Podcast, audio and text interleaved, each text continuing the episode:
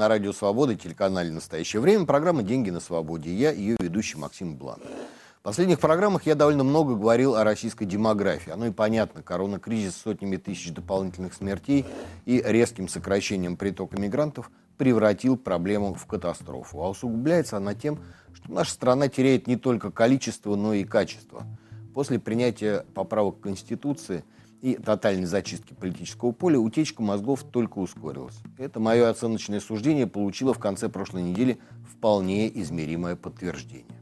Образовательная платформа Geekbrains опубликовала результаты свежего ноябрьского опроса студентов-айтишников. Больше половины из них хотят или планируют уехать из России, 53%. Большинство в США.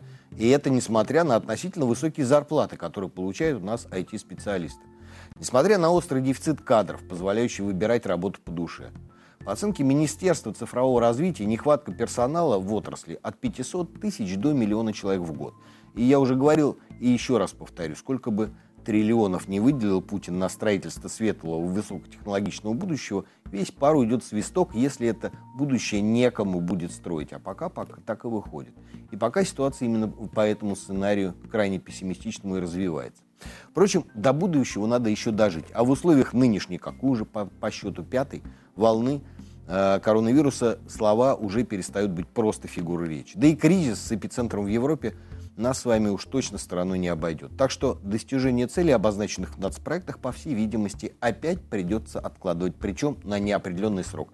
Об этом, ну и не только об этом, я и хочу сегодня поговорить. Напомню только про наш телеграм-канал «Блант на свободе», где мы обсуждаем свежие экономические и финансовые новости. И начнем. Сегодня в программе. Деньги на еду. Когда становятся цены? Еврокризис. Как европейские проблемы скажутся на России –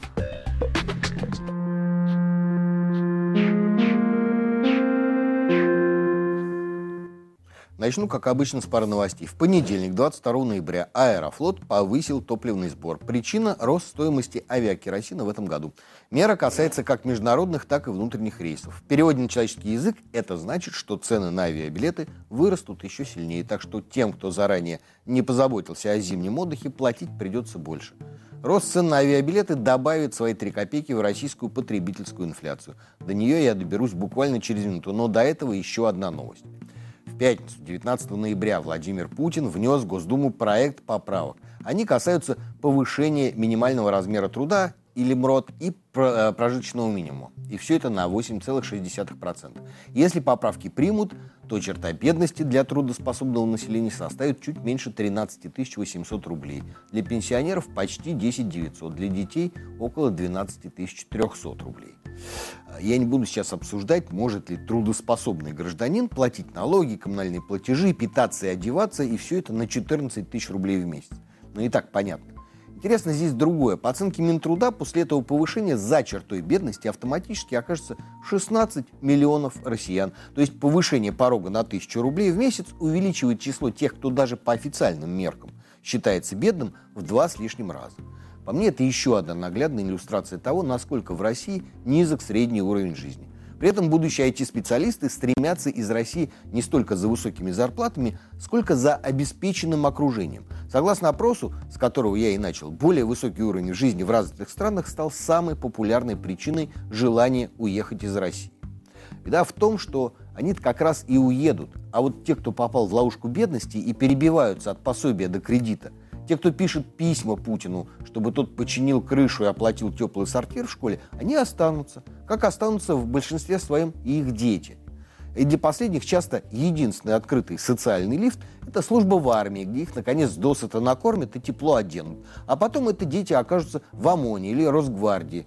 Там не только будут платить, но и позволят охаживать дубинками богатых бездельников, которые только и знают, что просиживают штаны перед мониторами – Классовая теория нынче не в моде, но классовая ненависть в России переживает ренессанс.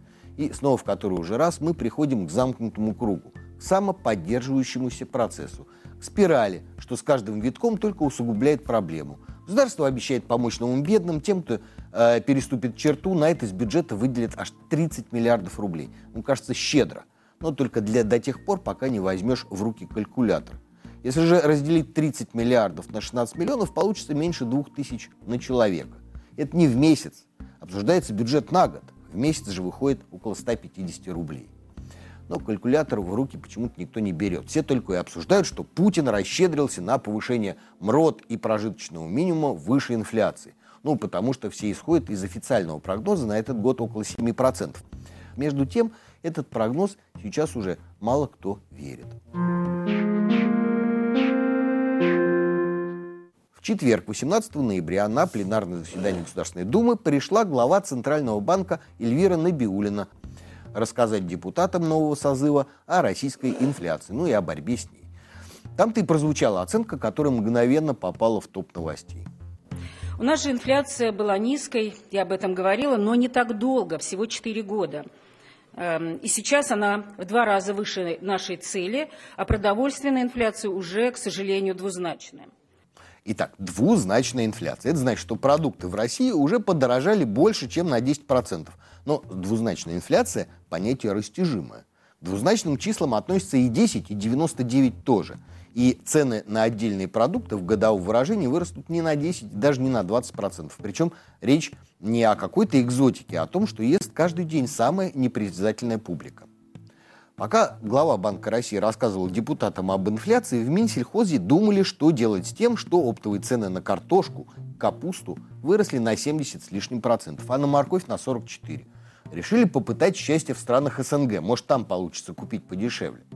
Хотя едва ли. Цены растут везде и на все. Но и совсем уж ничего делать Минсельхоз тоже не может. В, э, в рознице цены начинают догонять оптовые, а за розницей следит сам.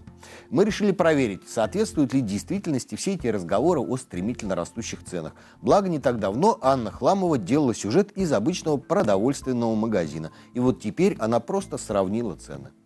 За последние несколько месяцев цены в московских супермаркетах на продукты действительно изменились. В основном выросли. Так, самая дешевая гречка ядрица, к которой в России принято относиться как к своеобразному индикатору стабильности, еще в июне стоила 70 рублей. Сейчас 78. За более качественную, как следствие, дорогую гречневую крупу летом надо было заплатить 110 рублей. Сейчас за те же марки 135. Куриные яйца в зависимости от производителя летом стоили в среднем 75-85 рублей. Наконец ноября средняя цена за десяток 86-98 рублей.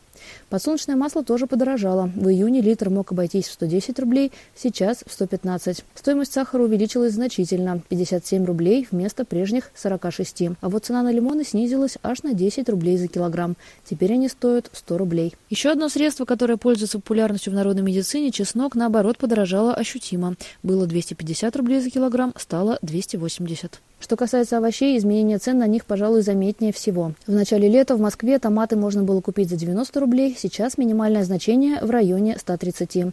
Огурцы стоили 126 рублей, сейчас в зависимости от сорта от 120 до 170. В отличие от других продуктов, овощи из так называемого борщевого набора, напротив, подешевели.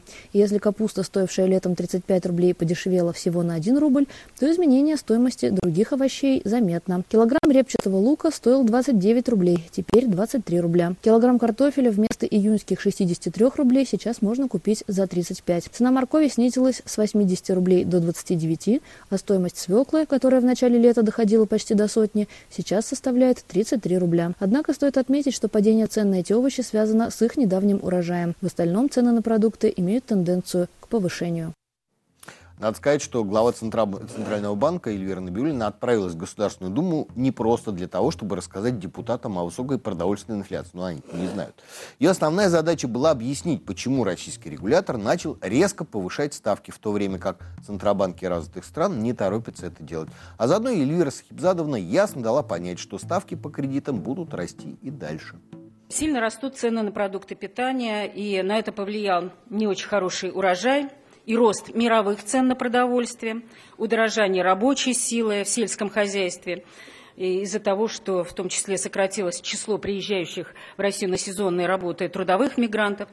Что нас здесь беспокоит? Во-первых, чем меньше доход у человека, тем больше в его личной потребительской корзине занимают продукты. И значит, что инфляция бьет по нему в первую очередь. Если мы упустим сейчас инфляцию, то пострадают наименее защищенные группы населения. Во-вторых, именно рост цен на продукты питания, которые люди покупают практически каждый день, разгоняет инфляционные ожидания. Итак, повышение ставок – это забота о бедных. Получится ли у российского ЦБ, действуя в гордом одиночестве, сбить э, рост цен и снизить инфляционные ожидания – вопрос спорный. Гораздо эффективнее было бы допустить укрепление рубля, это как минимум удешевило бы импорт. Однако об этом речи не идет. Формально рубль находится в свободном плавании. ЦБ на курс никак не влияет. Однако в реальности у регулятора есть масса инструментов, которые способны двинуть рынок в любую нужную ему сторону. Кроме того, есть бюджетное правило, и работает оно так. Чем выше цены на нефть, тем больше валюты покупает на рынке Минфин. То есть этот механизм фактически препятствует укреплению рубля. А вот механизма, который предотвращал бы его падение, просто нет. И после этого кто-то еще удивляется, что рубль может только падать. Впрочем, помимо борьбы с инфляцией, повышение ставок преследует еще одну цель. Банк России пытается сдуть пузырь на рынке необеспеченного потребительского кредитования. Однако сдувать надувшиеся пузыри получается крайне редко. Обычно они лопаются и провоцируют серьезные финансовые потрясения. Глава ЦБ Эльвира Набиулина совершенно права, когда говорит, что инфляция, особенно продовольственная, сильнее всего бьет по самым малообеспеченным и незащищенным – по тем, в чьих расходах основную часть занимает траты на еду. Беда в том, что и повышение ставок бьет все по тем же людям. Годы падения реальных располагаемых доходов, а процесс начался в 2014 году, не прошли даром. Те, кто едва сводил концы, э, концы с концами и жил от зарплаты до зарплаты, начали брать кредиты не для того, чтобы нарастить потребление. Им это нужно, чтобы сохранить его привычный уровень. Пока ставки падали, можно было перекредитовываться, беря все больше и на более длительные сроки, и при этом не сильно увеличивая регулярные платежи. А повышение ставок, причем резкое, делает реструктуризацию долгов недоступной для самых малообеспеченных. Так что в стремлении достичь благой цели борьбы с инфляцией Центробанк наносит по бедным двойной удар. И ладно бы это остановило цены, но и тут результат выглядит весьма сомнительно. Кредиты дорожают и для производителей тоже, поэтому ждать, пока предложение догонит спрос, придется дольше, чем это было бы при низких ставках. Наконец, внешние факторы тоже не дают повода для оптимизма. Набелена рассказала депутатам, какую роль в разгоне инфляции сыграл корона-кризис. Что произошло? Почему и в мире, и в России так ускорился темп роста цен? Ограничения, противопандемические ограничения прошлого года резко сжали спрос в большинстве секторов. Предприятия не работали, не покупали сырье, комплектующие, люди не могли путешествовать, не покупали билеты, путевки и так далее. Когда ограничения стали смягчаться, спрос очень быстро восстановился – Этому помогла и мягкая денежно-кредитная политика, которую проводили практически центробанки всего мира, и кредиты были доступнее, и, конечно, бюджетные стимулы. Но спрос не просто восстановился, изменилась его структура. Например, многим стало важно иметь хороший интернет, все остальные условия для удаленной работы. Вырос спрос на телекоммуникационное оборудование – а предложение производства к этим изменениям быстро подстроиться не может. Спрос превышает возможности выпуска, и в этой ситуации неизбежно растут цены. Плохая новость заключается в том, что пандемия снова становится значимым экономическим фактором.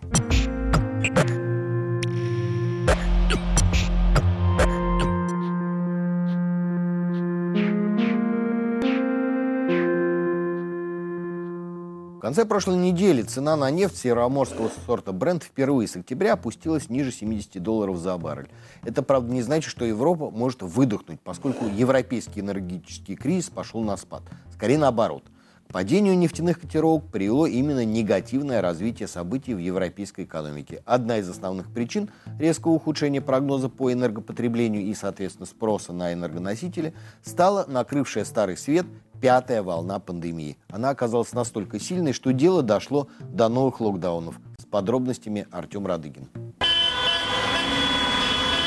Так, в некоторых городах Нидерландов местные жители ответили на введение дополнительных ковидных ограничений. Власти Нидерландов запретили коммерческим заведениям работать после 8 часов вечера. За это недовольные жители Гаги камнями закидали полицейских. А в Роттердаме противники ограничений сожгли патрульную машину. По всей стране задержали больше 50 человек. Несколько участников протеста получили от полиции огнестрельные ранения. 22 ноября в Словакии и Чехии, кроме закрытия заведений после 8, для всех непривитых еще и новый локдаун. Попасть в любые общественные места можно только после полной вакцинации. Такая же система действует в Австрии с середины ноября. Власти этих стран планируют держать локдаун до февраля следующего года. Однако с их планами не согласны некоторые местные жители. В столице Австрии в эти выходные больше 35 тысяч человек вышли на акцию протеста. Тем, кто не успел полностью привиться, власти Австрии, Словакии и Чехии обещают послабление. Можно ходить в общественные места, но со свежим ПЦР-тестом. В Австрии, к примеру, несрочный тест на ковид стоит от 70 евро. В других странах Евросоюза действует система Green Pass. После полной вакцинации выдается цифровой сертификат, с которым можно свободно пересекать границы между странами Союза, посещать массовые мероприятия и общественные места. В Италии противники этой системы уже несколько месяцев устраивают митинги. Они требуют отмены цифровых сертификатов. По данным Всемирной организации здравоохранения, среди европейских стран лидер по заболеваемости ковидом – Австрия. На втором месте – Нидерланды. В этих странах в день фиксируют больше тысячи заражений. Также, по прогнозам ВОЗ, если в европейских странах не примут срочных мер по борьбе с коронавирусом, то к марту 2022 года от него умрет около полумиллиона человек. Европейцы постепенно приходят к тому, к чему глава Китайской Народной Республики Си Цзиньпинь, на днях, кстати, он стал великим кормчим, что приравнял ее товарищи к Мао Цзэдуну и Дэн Сяопину. Так вот, новый великий кормчий призвал коллег по двадцатке еще в начале года ввести ограничения для непривитых. Тогда эта практика выглядела для стран с развитой демократией абсолютно неприемлемой. Она, как вы только что могли убедиться, и сейчас для многих неприемлема. Однако оказалось, что когда свобода – вступает в противоречие с жизнью и здоровьем, выбор далеко не всегда однозначен. Но вернусь к деньгам, точнее ценам на нефть, от которых по-прежнему зависит курс рубля со всеми вытекающими из этого последствиями. Справедливости ради надо сказать, что снижение нефтяных цен э, можно было бы списать на действие еще одного фактора. Всю прошлую неделю не утихали разговоры о распечатывании стратегических резервов с целью, скажем так, наказать ОПЕК+, за упорное нежелание наращивать добычу и удовлетворять в полной мере выросшие в результате восстановления экономик потребности в энергоносителях. Сначала речь шла об американских резервах, однако в середине прошлой недели выяснилось, что президент США Джо Байден предложил азиатским странам Японии, Кореи и даже Китаю провернуть все это как совместную операцию и тоже распечатать стратегические резервы. Это сделало бы Байдена спасителем уже даже не Европы, а всего мира. А вот только дальше разговоров дело так и не продвинулось. И я сомневаюсь, что продвинется, а, по крайней мере, в совместной операции. Беда в том, что в Японии и Корее есть законодательные ограничения на использование стратегических резервов в целях манипулирования рынком, а именно об этом речь идет. Пусть даже инициатор ставит перед собой благородную цель побороть картель, который взял за горло мировую экономику. Что до Китая, то эта страна предпочитает в подобного рода конфронтациях стоять в стороне и спокойно наблюдать, чем закончится дело, а потом извлекать из ситуации максимальную для себя пользу. К тому же, как тут э, вспомнили аналитики, всякий раз, когда США распечатывали стратегические резервы, цена ненадолго падала, а потом очень быстро забиралась еще выше. Так что, так или иначе, но помимо одних парней, не буду сейчас обсуждать хороших или плохих, которые пытаются сбить рост цен на энергоносители и хотя бы на одном направлении смягчить растущее в Европе экономическое, социальное и политическое напряжение, есть и другие парни. И работают они на ровно противоположный результат. Один из них, тот, который главный, выступил в минувшую среду на расширенной коллегии российского МИДа. Говорил много, но все почему-то обратили внимание на один пассаж. Наши предупреждения последнего времени, они все-таки дают о себе знать и производит определенный эффект. А, а, известное напряжение там все-таки возникло. И в этой связи э, два момента здесь вижу. Во-первых, нужно, чтобы это состояние у них сохранялось как можно дольше, чтобы им в голову не пришло э, устроить нам э, на наших западных рубежах какой-нибудь ненужный нам конфликт, а нам конфликты не нужны – и второе, э, и нужно обязательно уже ставить вопрос, Сергей Викторович, надо ставить вопрос о том, чтобы э, добиваться предоставления России серьезных, долгосрочных гарантий обеспечения нашей безопасности на этом направлении. И надо сказать, что напряжение не то слово, как сохраняется, потому что э, в понедельник, то есть сегодня, э, российский фондовый рынок рухнул индекс, по индексу РТС больше, чем на 5%. И главным поставщиком этого известного напряжения в настоящее время выступает младший партнер Путина Александр Лукашенко. Помимо развивающегося всю прошлую неделю кризиса из-за скопления мигрантов на белорусско-польской границе, Александр Григорьевич попытался поиграть и в энергетические игры тоже. Сначала на главном российском экспортом нефтепроводе «Дружба» он проходит через территорию Беларуси, э, возникли какие-то технические проблемы. В итоге его остановили на внеплановый ремонт. Потом появилось сообщение, что Беларусь перестала подавать электроэнергию в сторону Украины. Причем, э, что добавил драматизма, из-за проблем на белорусской атомной электростанции. Что в том, что там произошло, разбиралась Алена Вершинина. В среду, 17 ноября, белорусская Минэнерго сообщила об отключении первого энергоблока БелАЭС от сети энергоснабжения. Ведомство заявило, что причиной стало срабатывание системы автоматической защиты. Специалистами проводится диагностика и анализ работы технологических систем. Радиационный фон на АЭС и в зоне наблюдения в норме. Только два дня спустя, в пятницу, 19 ноября, министр энергетики Беларуси Виктор Кранкевич объяснил, что первый энергоблок БелАЭС отключился из-за, как выразился чиновник, одного некорректного сигнала. Управление технологическими процессами, э, работа оборудования осуществляется автоматизированной системой, мощнейшей автоматизированной системой. Она в постоянном режиме э, обеспечивает обработку большого одновременного большого массива данных. Ну и в данном конкретном случае э, поступил один некорректный сигнал, э, который привел к срабатыванию автоматической э, защиты. Блок был отключен от сети. По результатам диагностики все технологические системы и оборудование находятся в работоспособном состоянии, замечаний нет.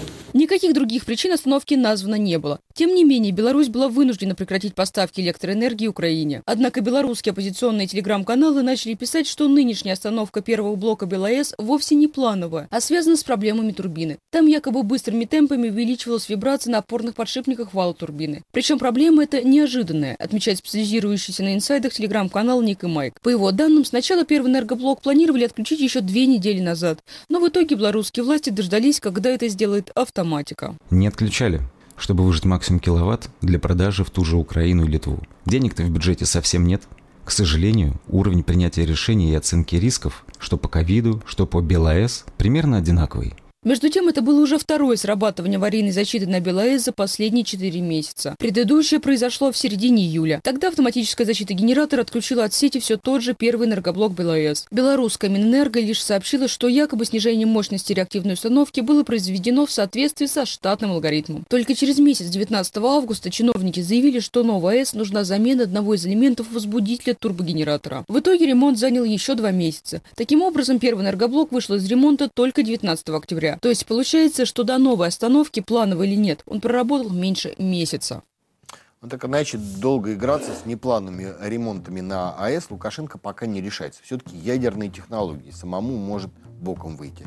Так что в выходные энергоблок запустили, экспортные поставки электроэнергии возобновили. Тем не менее, главной гибридной силой Лукашенко в его борьбе с коварными европейцами остаются мигранты. Всю рабочую неделю напряжение на границе росло. Беженцы предпринимали попытки прорваться в Польшу. И хотя поляки отвечали на эти попытки водометами и слезоточивым газом, небольшие группы все же смогли пересечь границу. Лукашенко за это время дважды поговорил по телефону с исполняющей обязанности канцлера Германии Ангелой Меркель.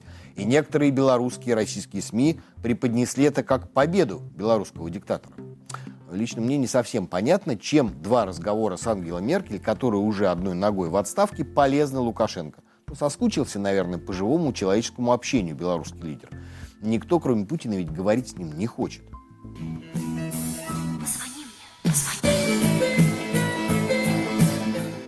А никакого практического результата все эти беседы не, э, не, не, э, простите, не э, принесли. Договориться ни о чем не получилось, да и легитимности эти звонки из Берлина батьки не прибавили. Даже для Меркель он как был хером Лукашенко, ну пусть и с двумя «р», так и остался. Только поляки разъярились еще сильнее, заподозрив, что сейчас без них кто-то что-то начнет решать. Выходным, правда, ситуация сдвинулась с мертвой точки. Если считать, что усилия Лукашенко направлены на дестабилизацию ситуации в Европе, вообще и в Польше в частности, то можно действительно говорить о каких-то достижениях. После интервью Лукашенко BBC, где он фактически признал, что белорусские военные помогали мигрантам нелегально попасть на территорию Польши, в Варшаве и других городах на улицы вышли консерваторы ультраправые. В Польше начались волнения, чего Лукашенко и добивался. Ведь теперь по белорусскому и российскому телевидению можно крутить красивую картинку о том, как у них там обстоят дела с протестами. Но платить все-таки нам. Э, причем не в перспективе, а уже сейчас. Польша с воскресенья 21 ноября приостановила грузовое сообщение э, на железнодорожном пропускном э, пункте Кузница. Кроме того, с белорусской стороны на КПП Бобровники на границе с Польшей образовалась пробка из российских фур длиной более 25 километров. Время перехода для одной машины выросло до 80 часов. Напомню, что Евросоюз остается нашим главным торговым партнером. Нравится ли это кому-то или не нравится. А транзит через Беларусь – это один из наших основных маршрутов торговли с Европой. И тут замыкается очередной круг. Перебои с доставкой грузов неизбежно приведут к росту цен, который ударит по бедным ЦБ в очередной раз повысит ставки, и бедные станут еще беднее. Государство начнет раздавать деньги, и цены продолжат расти. Продолжать можно долго, а времени совсем не осталось. На этом время нашей программы подошло к концу. С вами была программа «Деньги на свободе», и я, ее ведущий Максим Блант. Напомню только еще про наш телеграм-канал «Блант на свободе», где мы обсуждаем свежие экономические и финансовые новости. Итак, с вами была программа «Деньги на свободе», а, и я, ее ведущий Максим Блант. До встречи через неделю. you